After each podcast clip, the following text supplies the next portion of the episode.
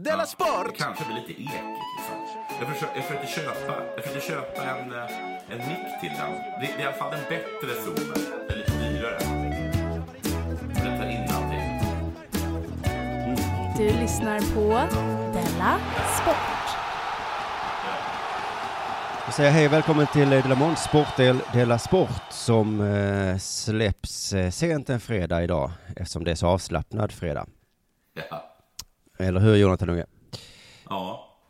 Ja, jag heter Simon Chippen Svensson och eh, det är du och jag som gör programmet idag så jag bara kastar mig rätt in och frågar om det har hänt dig något sen sist. Ja, det har jag. Jag har eh, bott hos eh, min mor i några dagar nu. Ja. Jag hade dottern med mig Oh. och så. Ja. Och när jag bor hos min mor, då klär jag mig i min mors kläder. Det tror inte jag på. Jag tror du? att du ljuger nu. Ja, jag tror att du ljuger nu för jag, jag har ju varit hemma hos dig och din mor och du hade, gick inte runt i... Nej, men jag har, ju- jag har inte på min mors kläder hela tiden. Men vad menar du? Vad är det hennes... Inte underkläder kanske? Nej, men nästan. Eh, hon har ett så här mysdressset. Du vet, alltså liksom en, Aha. en myströja och så är det matchande mysbyxor till. Ja. Fast de är i kashmir, Aha. kashmirull. Nu förstår jag varför du har din mammas kläder. Och det är liksom, eh, det blir liksom inte mysigare än så. Nej, jag har ingen aning. Jag har aldrig testat detta. Det här, Nej. Så jag kan bara liksom avunds, vad heter det, titta, blicka avundsaktigt på dig och tänka, fan också, att jag aldrig har haft en kashmir pyjamas. För att alla borde ha det. Ja. alltså jag undrar hur dyrt kan det vara? Jag frågade henne, hon hade köpt den på rea. Och då tror jag att den gick på en 5-7 tusen någonting. Okej. För jag frågade Ja. också det så fort jag satte det på mig. Vad, Ja. jag, jag vill ha den här nu, vad är jag beredd att betala? Men jag är uppenbarligen det. inte beredd att betala så mycket. Nej, och tänk om man inte träffar rean heller, då är vi Nej. kanske uppe på 10 000 då. Ja, det Ja. vet jag inte om jag kommer göra. Nej. Kanske jag ska önska mig det i 40, fan jag fyllde 40 förra Du har fyllt 40, 50 50 50-årspresent. Ja. Du fick en ganska dyr whisky av mig, så det är inte helt omöjligt. Men var det 5 000 kronor den kostade? var det inte va?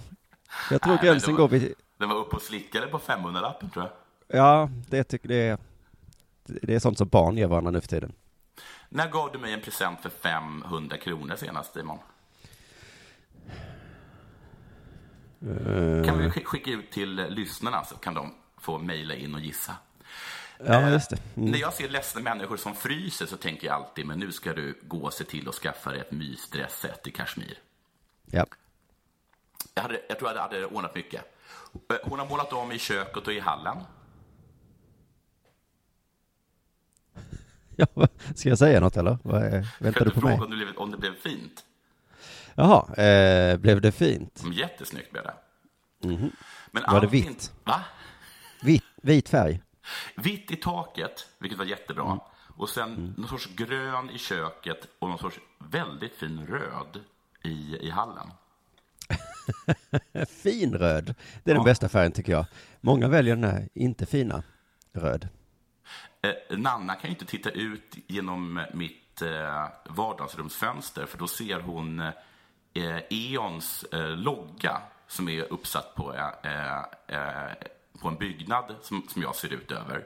Och den är i, i grundfärgen röd. Och Nanna hatar grundfärger så mycket så att hon, hon står inte ut.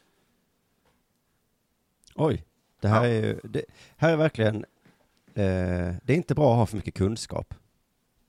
Eller, eller så starka åsikter om färg. Ja, nej precis. Nej. Usch då, man kan inte titta ut genom fönstret längre. Nej. Men, men allt är inte bra, Simon. Nähä? Nej. Ett par väninnor var över på lunch. Ja, var det kändisväninnor? Såna här, Nej. eh, Nej, hon, hon som är döv. Va? Adelsson Liljeroth. Ja, just det. Nej, det var inte hon. Det var Nej. inte. Eh, Men en av dem bodde på Östermalm och en bodde på Djursholm. Ja. Och enligt min mor... Är de klyschiga eh, Östermalmstanter alltså? Ah, de är väl tanter. Med lite... De är som tanter bara. Vilka tanter som helst som antagligen också har ett uh, mysdressset i kashmir. Liksom. ja, inte vilka som helst då alltså. Nej. Nej. enligt min mor så gnällde de ganska mycket på Djurgården. Själva ön? Ja, de hade inga åsikter om laget. Nej. De tyckte att det var så mycket människor och inga mataffärer. Ja, det finns inga mataffärer, nej. Det håller jag med om. Och det gjorde henne väldigt arg, va? När jag bodde hemma hos din mamma, eh, när ingen av er var där, Ja. då fick jag ju gå till en sån pytteliten sån hörnaffär och köpa frukost. Jaha, så det fanns en mataffär? Ja, men det var Jaha. liksom yoghurt, kostade 65 kronor. Nej, men du vet, det var en sån där liten skitaffär. Så jag och Ja. min son var så här, ja, jo, nej, det blir väl det här idag då. Ja, men de Inget är exakt som du. idag. Exakt som du är de. Och det ska, det ska jag säga, det finns inget som gör min mor eller mig så arg som människor som är exakt, som, är exakt som du. Men, men jag, jag vill ändå säga att min vistelse där var, jag hade inget att klaga på, jag hade det jättebra där ju. Det där var ju bara en liten, en liten Mm. Just det. tagg. Just det. Varför ta upp det då? Nej, det var ju bara för att de här jävla väninnorna sa det, så, jag, så kände jag att jag, undrar jag ville vara kompis med det dem. också, när vi var där. Nej, men jag har sån social kompetens, nu vill jag vara kompis med väninnorna. Eh, jag- Nåja, eh, ni blir arga. Eh, vad, jag förstår inte varför ni blir arga, det finns inga mataffärer. Nej, men också att de går ut på att gnälla. Vad fan, vi bor på bästa stället i hela världen. Vad håller de på med? Är de galna? Ja. Och det ska jag säga till dig att jag tål mycket skit. Det gör jag. Men jag tar inte skit från packet från Djursholm. Det säger jag dig. Nej, ja, det är kan, bra. Kan man ta sig dit du bor med tunnelbana, då skulle du hålla käften. Sen har de ju... Är det negativt att Ja. kunna ta sig dit? Med, ja, okej. Mm. Sossejävlar. Sen så är det problem med familjegraven. Aj, aj. Min mor har liksom eh, hjälpt till med en släkting att ta hand om familjegraven. Men nu vill min mor stå som liksom, delägare av gravvården, eller vad det heter, med den här släktingen. Det är hon som har, som, som har den. För att eh, utifall att det skulle bli bråk. Ja. För säg att det blir bråk med den här släktingen, då kanske hon vägrar att vi ska få ligga där. ja. Så hon sa då det, kan inte jag få, kan inte dela på det här ifall det skulle bli bråk? Och då sa släktingen, nej det kan du inte, och nu är det bråk. Ja, så blev det bråk. Ja, nu blev det bråk. Ja, det är sån där, du, är, du är så arg. Nej, jag är inte arg! Ja, Exakt så var det. Och nu är det som att mamma inte vill ligga i familjegraven längre. Så att hon är inte säker på att hon vill ligga i en evighet bredvid då den här släktingen som hon tycker Det är löser sig av sig självt då. Ja. Jag försökte övertala henne om att det kanske går ändå med tanke på att hon är död. Men det verkar Ja. inte spela någon roll. Men det har gjort nu att nu vet inte jag längre var jag kommer begravas. Och jag känner mig så himla rotlös.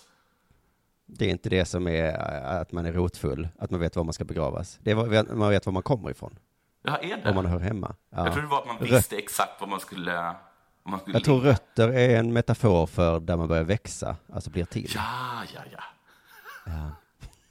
Men vet du, du vet säkert var du ska ligga begravd nu. Nej, absolut inte. Eh, jag, jag tror inte vi har någon familjegrav. Nej, det har vi nog inte. Nej. Ja, jag tycker att det känns jättekonstigt faktiskt. Jag hade verkligen sett fram emot att ligga där med alla släktingar. Ja, ja. Men du är inte rotlös, du är kompostlös. Och det kan vara jobbigt nog. kan det verkligen vara. Har det hänt någonting sen sist själv? Eh, ja, alltså jag åkte tåg mellan, vad heter det, jag giggade i Linköping igår, turnén, Ja. Tuff 2, tuffa vidare i Växjö idag. På tåget så satt jag bredvid, jag satt på sån här där jobb, jättejobbiga snälltåget. Ja.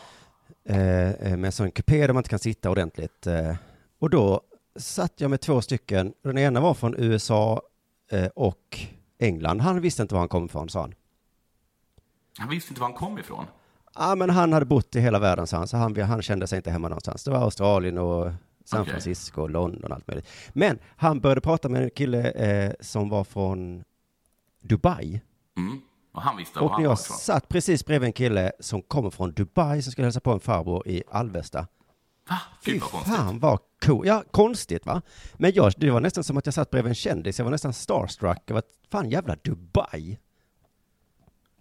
Tänk vad spännande eh, informationsutbyte vi eh, hade kunnat ha. Ja, men du En inte vanlig s- svensk kille och en, en man från Dubai. Problemet var bara att hans engelska var så himla, himla dålig. Ah. Så att jag förstod inte vad han sa. Nej. Det är superirriterande. Oh, jätteirriterande. Han, jag tror han kan ha sagt att i Dubai så hade alla Lamborghini och Ferrari och körde jättesnabbt. Okej. Eller så sa han inte det, jag vet inte riktigt. Men hörde du ordet Lamborghini? Ja, och det var något med vägar och att i Sverige var det cyklar på vägarna. Så visade han sitt körkort. Ja. Och jag bara, det får jag, får jag titta på det? Så jag skulle hålla i det. Det var en jävla pappbit som han hade tejpat ihop för det var liksom lite trasigt. Alltså, Dubai som har så fina hus, har de inte råd med laminerade körkort ens? Men jag kommer ihåg när min mamma skulle ta körkort i Egypten. Mm. är det här när jag förstör? Nej, nej, nej, Nej. nej. Nej. Vadå då? Ja, då eh, var det som att hennes alltså morfar var ambassadör i Egypten. Och sen eh, var det snack om att hon, skulle, hon, kunde, hon hade misslyckats med att skaffa körkort i Sverige. Så då bestämde hon sig för att hon skulle skaffa körkort i Egypten och då sen omvandla det till ett svenskt körkort när hon kom hem. Så då åkte hon tillsammans med sin som chaufför till deras Trafikverket. Och sen så sattes hon i en stol på gården där. Och sen så såg hon hur chauffören sprang upp och ner, upp och ner. Och sen så kallades hon till liksom gener- generaldirektören för Trafikverket eh, i Egypten. Och sen så klev hon, fick hon liksom ställa sig liksom framför hans eh, skrivbord. Och sen så skrev han ett P på ett papper och tittade frågande på henne. Varpå hon svarade parking. Och så blev han Ja. väldigt glad. Ja. Och sen så drog han, ett- drog han ett streck över P. Tittade återigen frågande på min mamma. Och så sa hon no parking. Och han bara, jättebra. Yes, yes. Och så fick hon ett körkort. Du, det här kan stämma, för att han, eh, killen som var från alla delar av världen, Ja. eh, han, för de började prata om han, den här eh, Dubai-killen kunde få körkort i Sverige. Och då sa han något sånt att svenska körkort, det är de bästa i hela världen. I Sverige är de supernoga med körkort, så bara har man det här, då får du köra i vilket land du vill. Men Jaha. ditt Dubai-körkort i Sverige, nej, nej, nej, nej, nej, det är, nej, då får du, det får du inte köra med du. Vad bra. Jag ville ju fråga Dubai-killen hur man tog körkort i Dubai om de hade halkkörning. Men dels kom jag inte på vad halkkörning heter på engelska och dels tänkte jag han kommer inte förstå det ordet ändå. Så att, så att det blev tyvärr inget med det. Men du, jag har jättemycket saker som har hänt. Jag såg eh, den här dokumentären Tvärvändningen på SVT. Mm. Som handlar om att eh, politikerna först vill ha alla invandrare, sen vill de inte ha alla invandrare. Nej. Då sa de att samma sak hände på 90-talet. Eh, och det hade jag glömt. Och då sa de att eh, på 90-talet så var det att det plötsligt kom hit en jävla massa turkbulgarer. Ja, så bestämde bara Ingvar Carlsson att de inte skulle få komma längre. Just det. Just och man såg då. gamla politiker prata då om turkbulgarer och jag tyckte att det lät så rasistiskt. Ja, det låter, alltså det låter som, det låter något som är påhittat rasistiskt. Ja, precis. Du kan väl kalla dem för, nej, så säger vi inte. Och så kom jag på att det är vissa nationaliteter låter väldigt rasistiskt bara, det, tyvärr. Jag som jude. Ja, ljud kanske. Kines, tänker jag. Om någon säger så. Det var en kines. Ja. Vad menar du? Att det låter lite rasistiskt. Ja, ja, jag menar det. Det. Jag såg en kines. Japan. Ursäkta? Japan låter inte rasist, men turkbulgar hugaligen.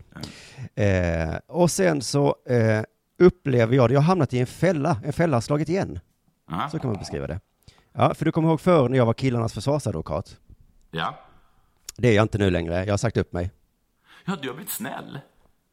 Nej, men nu har, har, håller killarna på för mycket, nu kan inte jag, jag kan inte vara advokat åt dem nu.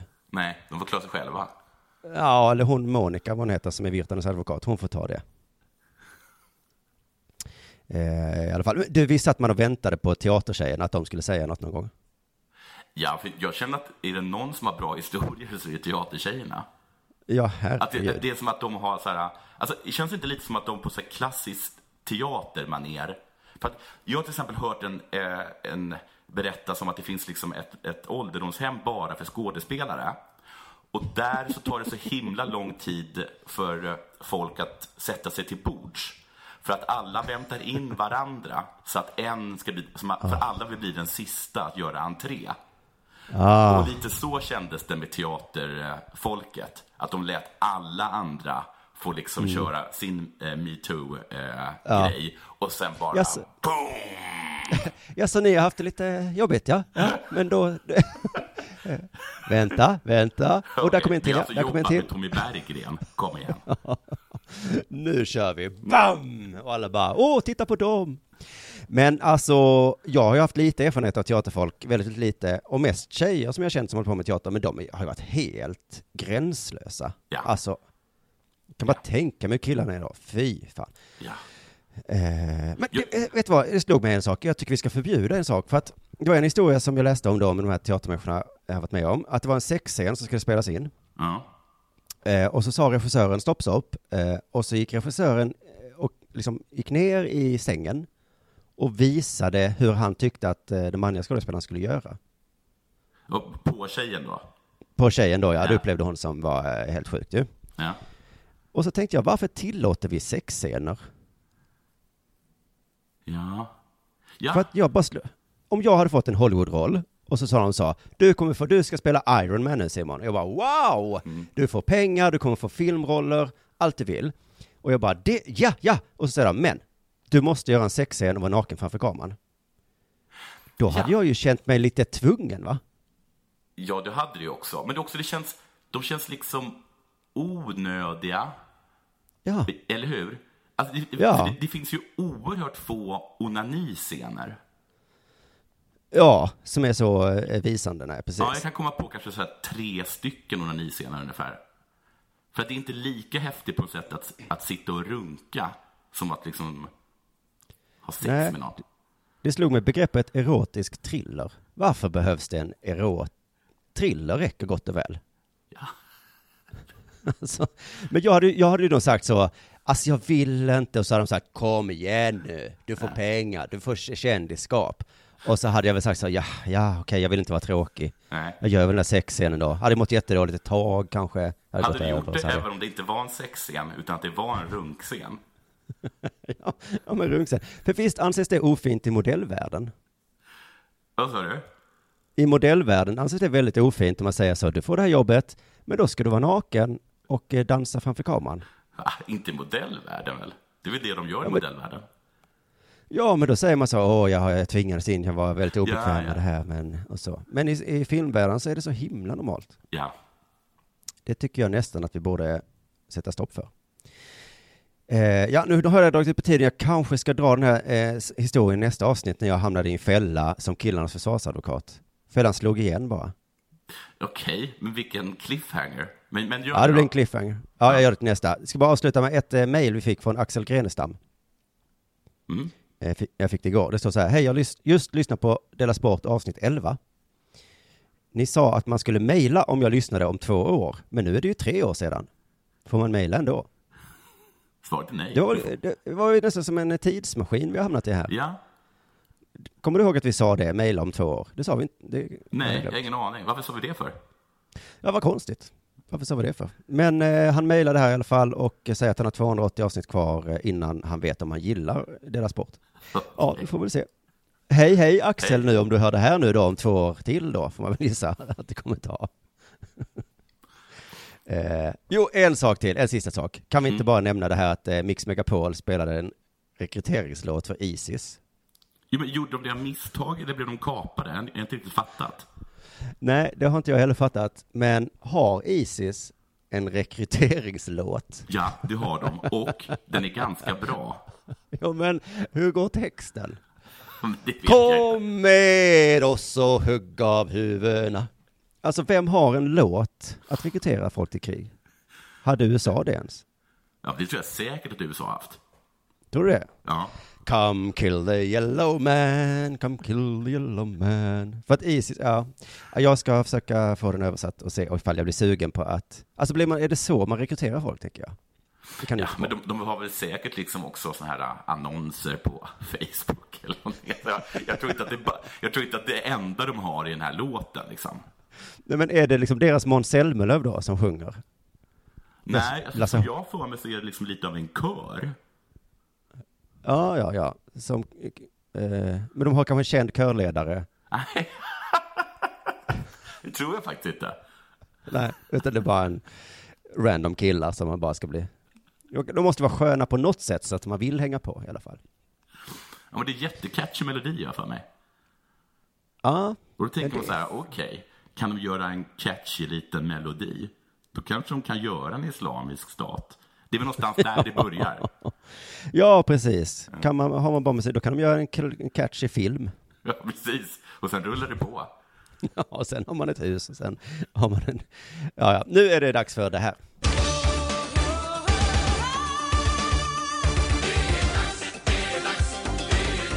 Eh! Du, det är idrottsskala snart nu. Jaha. Vilken av dem? Eh, och- Alltså Idrottsgalan, Idrottsgalan. Ja, jag vet. Ja, precis. Den stora på något sätt då. Och eh, det är ju som vanligt konstigt då att nu ska man avgöra vem som är bäst. Vi ska jämföra simning och curling Mm. och se vem var liksom bäst. Det är som MMA ungefär. Mhm. Man tar olika stilar och så låter man dem tävla. Ja. ja, just det. Så, just det, så är det. Och som vanligt då när nomineringarna, eh, alltså det är redan bråk nu bland journalisterna. Eh, och det är till och med innan vinnaren är utsedd. Ja, de är arga redan på nomineringarna. Ja, precis.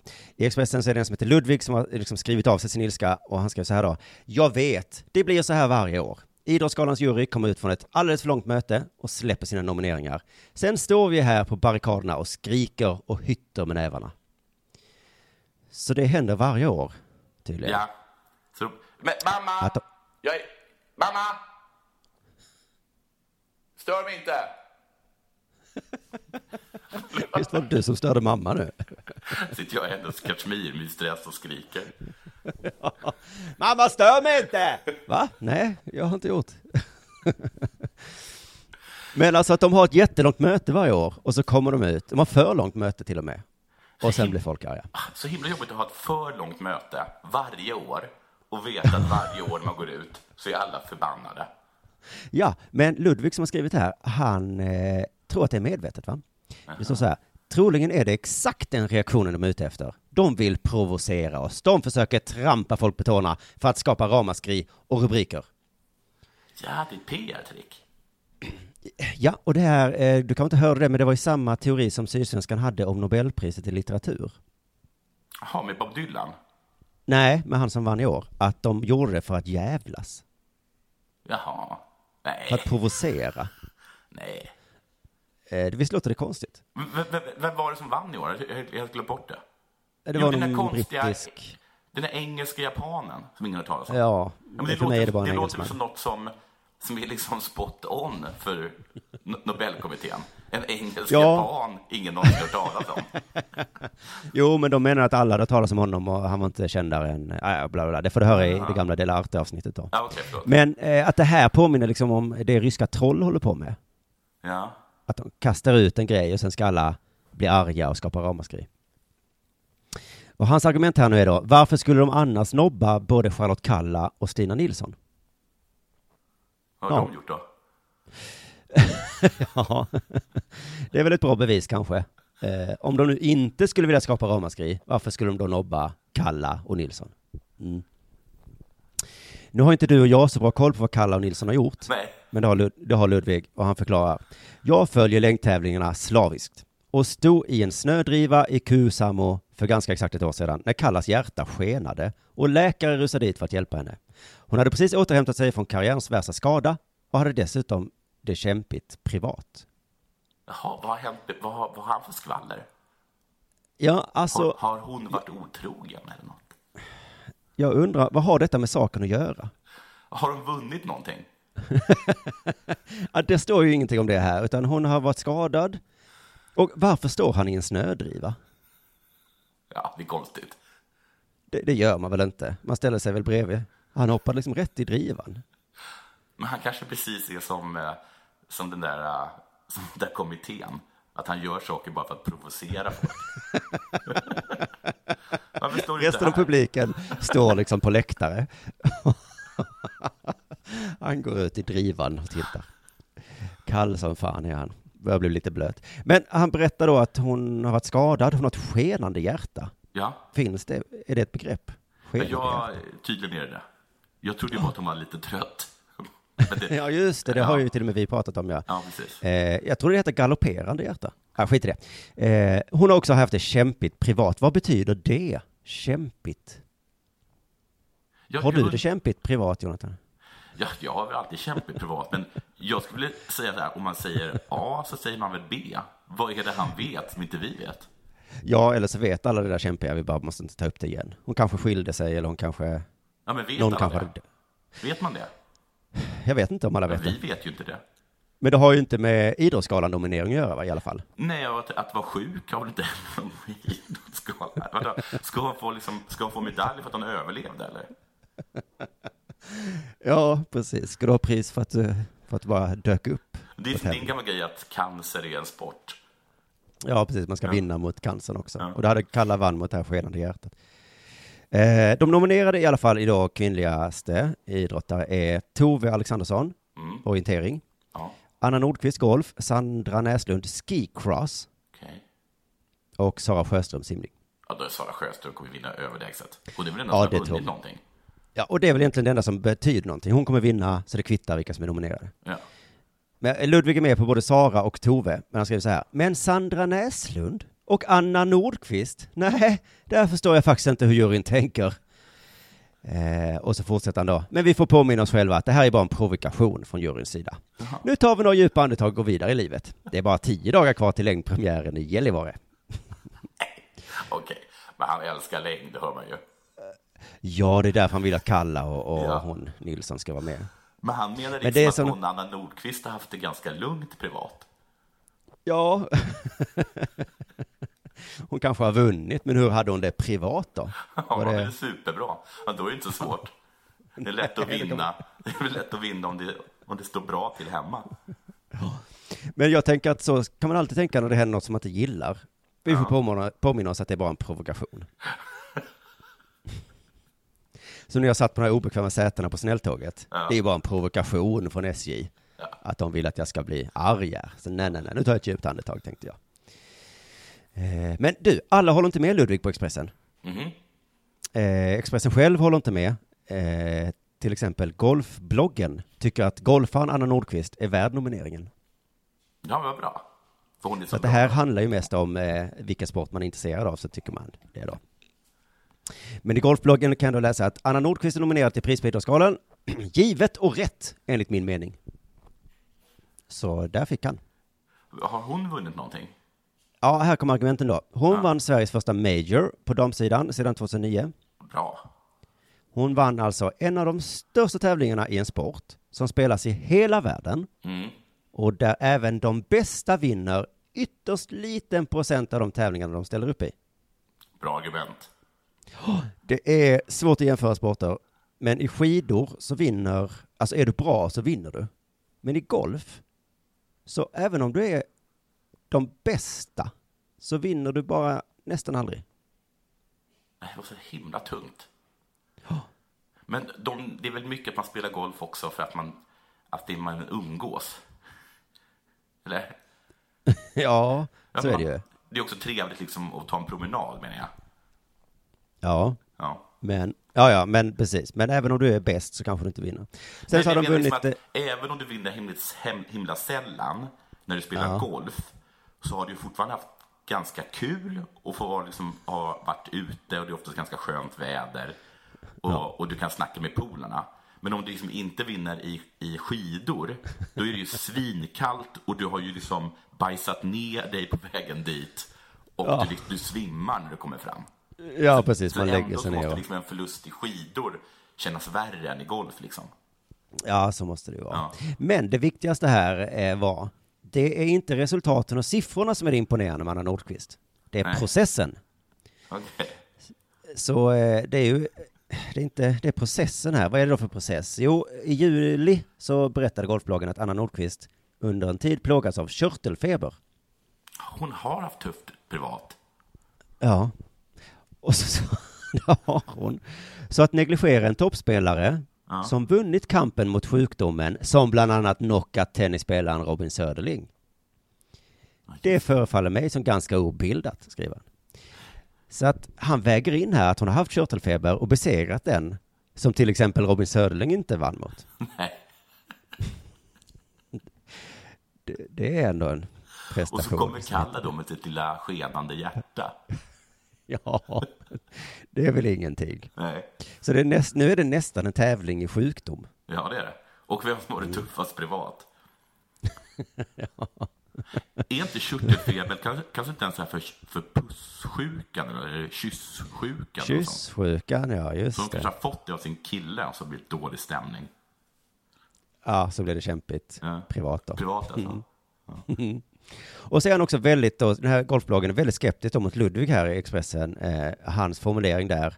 Eh, för han, ja, han skrev ju så här, eh, Anna Nordqvist vann en major i golf, men är det verkligen större än att nio gånger krossa världseliten i skidor? Har Anna Nordqvist verkligen gjort ett bättre år än Stina Nilsson? Jag är skeptisk. Och golfbloggen svarar på den frågan så här. Ja, Ludde, kanske är det så. Kanske är Nordqvists prestation den här gången strået vassare. Så att, eh, ja, Det var, det. inte, det var inte ett in your face-argument, men det var, det var ett svar. Här kommer in your face-argumentet sen. Eh, jag tycker det i alla fall, han tycker då det, att det är strået vassare. Men så har jag aldrig stått på någon barrikad och hytt med näven. Jag har heller aldrig stått i en snödriva i Kusamo. Så där fick du. Vem fick? Ja. Fick Ludvig Ja, eller han, fick... det var, Ludvig fick ju han som skröt om att han har stått i en snödriva. Ja, jag vet inte. Det får man ändå ge honom. Men jag har ju aldrig stått i någon snödriva. Jag tycker ändå det är lite dissig ton här. Att det är, Ja, är det. det, är det. ja, dissig ton är det. Ja, ja, nej, vi får komma ihåg här att det här är bara provokation. Eh, Allt, alltsammans. Ja.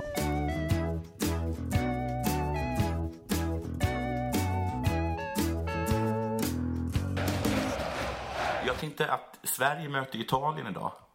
ja, Har de redan spelat? nej, det är ikväll. När då?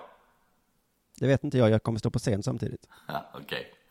Men då tänkte jag att jag kanske skulle berätta lite om det landet. Italien. Ja. Första gången jag, åkte, första gången jag var i Italien, då åkte vi till Rimini. Mhm. Eh, Det är ju Fellinis hemstad som han porträtterar i filmen Amakord. Vi åkte charterbuss dit, jag, mamma och min syster. Från Sverige? Ja, Oj, oj, oj. ja det var långt. Och av reseledaren så fick vi en broschyr med information om landet Italien. Och i den stod det bland annat att vi inte skulle vara rädda när italienarna talade. För de är inte arga. Det bara låter så och verkar så på grund av det höga tonfallet och att de gestikulerar så mycket. Men de är inte arga. Nej, Så ni behöver inte vara rädda. De är glada. ja, vad skönt. Men vet man när de är arga, då vet, då vet man blir det. Ju, det blir ju supersvårt att avgöra det då. Eftersom Ja. att den här broschyren då förnekar att italienarna på något sätt skulle vara arga. Just det. Man kan hamna i en väldigt obehaglig sits när man bara alltså skrattar, skrattar. Det är Ja. kul. Precis, men de är ju alltså rosenrasande. Intressant kuriosa. Den äckligaste pizza jag någonsin ätit var i Italien. Va? Ja. Knäppt. I byn Anna Capri högst upp på ön eh, Capri. En gång stoppade jag en tjuv som försökte sno min mors handväska på tåget från Rom till München. För nattåget. Jag såg att han försökte ta den och jag bara tittade på honom. Jaha, du behövde inte ingripa. Nej, jag var ganska liten. Min mor och far eh, firade sin smekmånad i Rom. Jaha. Och jag har firat nyår där. Eh, när jag firade nyår där i Rom, då såg jag på RAIs nyårs, är alltså deras SVT, nyårsfirande på TV. Och det var ett absurt uselt program. Massa folk som skrek och verkade arga, halvnakna damer, så servitörer som gick omkring med silverfat med plastmat på. Och sen var det en av de här servitörerna som snavade över en kabel som låg tvärs över hela golvet som man hela tiden såg. Och så studsade hans plasttårta flera gånger och hamnade på, på en av de här halvnakna damernas ben. Och så, så blev det grejer. I eh, Neapel så tog vi en taxi en gång och taxichauffören han åkte mot rött och mot trafiken i spårvagnsfilen. Och då när jag märkte det satte jag på mig säkerhetsbältet och då tvärstannade han och frågade argt om jag tycker att han var dålig på att köra bil eller Ja. något.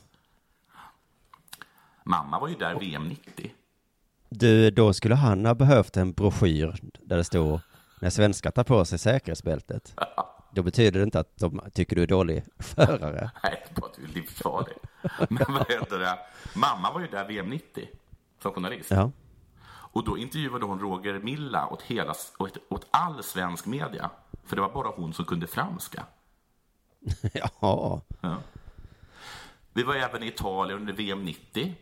Jag skrek GOL! Jättehögt när Italien gjorde mål mot, jag tror, Spanien. Det var på en bar i Taormina på Sicilien. Och alla Skrek du konst- gål med uttaget O? Ja, alltså jättemycket, du vet, som jag hade lärt mig man skulle göra. Ja. Men det var jättetöntigt, tyckte alla. Ja. Det var inte så alls man skulle göra, nej. Nej, det var inte så att man gjorde så. Utan det var, jag hade, jag hade läst de kulturella tecknena helt åt helvete. Ingen, ingen Det kanske så. är i Sydamerika, kanske, kanske. Ja, jag hade ju bara dragit alla som talade ett latinspråk över en enda kam. Ja. Ehm, Jag hade en svensk landslagströja på mig och dagen efter bronset, när vi vann det, eh, i hotellets frukostsal så kom det fram en dansk till mig, en dansk pappa. Och så sa han, nu är ni hjältar. Åh, de, de mös du. Ett, jag tycker det var så jävla fint gjort av honom. Ja. För jag mådde fortfarande ganska dåligt efter deras VM-guld två år tidigare. Så det var så jävla skönt att få höra det från en dansk jävel. Ja, just det. Mm. Det här var inte det enda som hände under den vistelsen. Jag åt svärdfisk för första gången. Och så hånglade jag med en tyska som älskade Roxette och var lite töntig. Men det var jag också. Den godaste måltid jag någonsin ätit var på en terrass med utsikt över Poslätten i Assisi. Då åt jag för först, första gången penne al arabiata och saltimbocca. När jag var i Venedig en gång så köpte jag Venedigs fotbollströja. Den är ganska ful, den har ganska fula färger. Till skillnad då från Intertröjan som jag också köpte, men den rev min katt sönder. Venedig är ju bäst på hösten, tycker jag. Det är väldigt få turister och sen är det väldigt ofta dimma då som gör staden så mystisk. I Venedig åt jag Vitello Tonato för första gången på en restaurang som heter Colomba, som betyder duva. Och till efterrätt Vad var maträtten för någonting? Vitello Tonato, det är så tunt skuren kalvfilé som man har tonfiskröra på. Oj, det låter konstigt i mina öron. Ja, det är supergott. Jaha. Och så till efter fick vi smultron. Och jag kan än idag hit- hitta raka vägen från Sankt Markusplatsen till Colomba. Heja Sverige! Heja Sverige! Ja. Mm. Tror du att det kanske sitter en podcast i Italien ja. och så talar de så här väl om Sverige? Det Nej, tror, det tror inte jag. nej. Men Jag tror inte de kan bj- bjussa oss på det. nej, de kan inte bjussa. Och det det tycker jag är så typiskt italienarna. Att de låter så himla arga när de talar och inte kan bjussa på något. Du, alla tror att vi ska förlora mot Italien ikväll. Ja, jag tror också det. Ja. Eller? Eh, vet du varför vi kommer förlora? Det är bara att de är så himla mycket bättre än vi är. Enligt Radiosporten så är det så här. Den italienska fotbollen har i sitt DNA att vara väldigt taktiskt styrt. Mm. Och det är en stor fördel när man ställs mot en motståndare i direkt avgörande matcher. Jaha. Så de är väldigt duktiga i avgörande matcher. Ja, men när det inte är det så gör de. Nej, Nej. Sverige, jag vet inte. Vad har vi i vårt DNA? Ja, men vi är jättebra på matcher som absolut inte är avgörande. Och det stämmer väl inte? Eller? Det stämmer inte det heller, nej. Nej. Eh, jag vet inte, det, det kan vara att vi är väldigt öppna. Det har vi i vårt DNA, tror jag. Ja, hur då? För att i Aftonbladet, i Aftonbladet står det så här. Sverige och svenska landslaget har blivit känt för sin öppenhet kring blågult. Det visste Va? inte jag. Jag tror det är precis tvärtom. Inte som alla har gnällt om att vi är så himla stängda. Olof Lund gnäller över det, ja. Ja, Men, men internationellt sett så är vi superöppna. Och sällan blir kontrasterna så slående som när Sverige ställs mot det taktiska Italien. Eh, och jag vet inte vad det betyder, alltså att vi berättar vår taktik. ja, ja. Eller vi har ingen taktik kanske, så vi kan ha öppna träningar. ja precis. För det... vi kan släppa in hur många spioner som helst, för vad är det de ska upptäcka? I vårt DNA. Titta hur mycket ni vill i vårt DNA. Det finns ingenting att... Det är tomt. Och tydligen blev det extra tydligt nu under en pressträff när vår Italienspion Tom Prahl dök upp. Du vet, Malmö FFs gamla tränare och Trelleborgs gamla tränare Tom Prahl. Så vi har en spion som försöker ta reda på alla hemlisar som Italien har. Mm. Och sen skickar vi in spionen på en pressträff. Ja, Så dumt. jävla öppna vi är. Vad har ni kommit fram till att de har för hemlisar? Jo, det ska jag berätta för er. Vi det tror på fair om. Det play. var- Det var för öppet. Ja, eller är det bara väldigt ärligt och härligt va? Så att om vi vinner nu så gör vi för att det är bäst, inte för att vi håller på med massa fusk och skit i bakgrunden.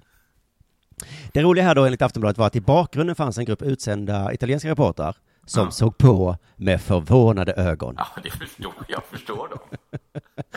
Så här sa de, det är alltså den svenska spionen som berättar om Italien. Ah, du måste översätta för mig vad han säger, sa La Repubblica Francesco Intorcia till Sportbladet. Och nu hoppas jag att Sportbladet inte översatte. Ja. För det kan ju vara en fördel då att italienarna inte förstår svenska.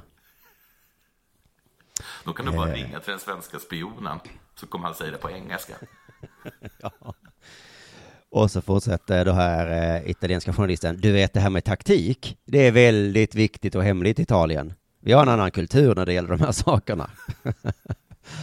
och alltså, visst är det väl hemligt i nästan alla länder? Ja, jag, jag, jag, jag, tror det.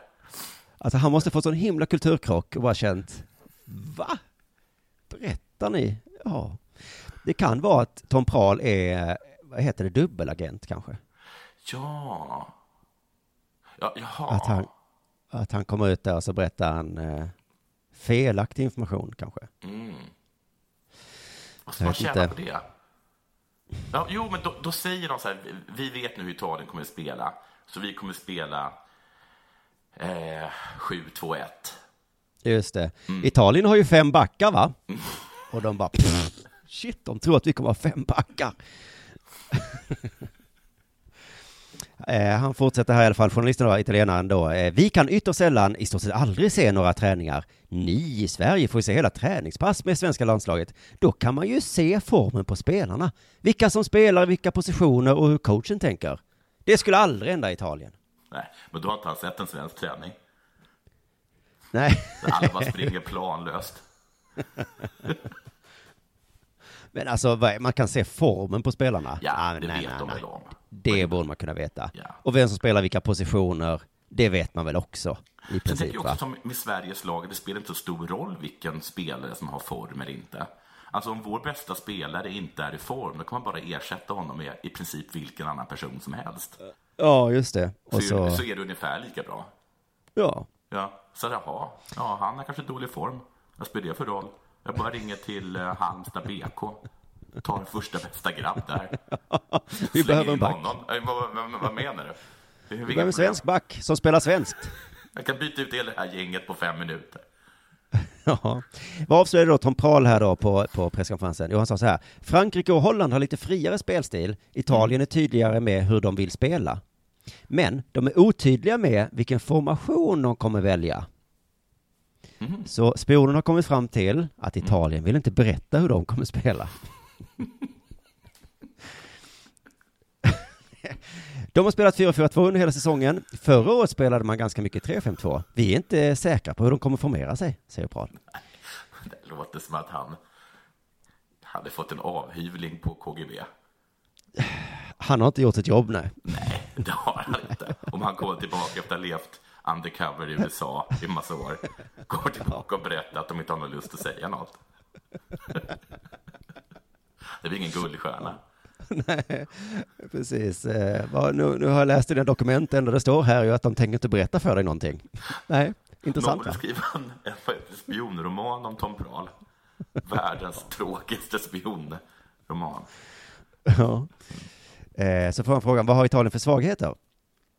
Och svarar Tom Prahl så här, man kan alltid hitta vissa svagheter, men inte så att man kan säga att så här måste vi göra. Det blir mer små inblickar i hur det kan se ut. Nej, jag tycker inte man kan prata om att det finns några svagheter, svarar Prahl. Alltså helt jävla värdelös. Hoppas han inte får hålla, får hålla liksom pepptalet innan de går in.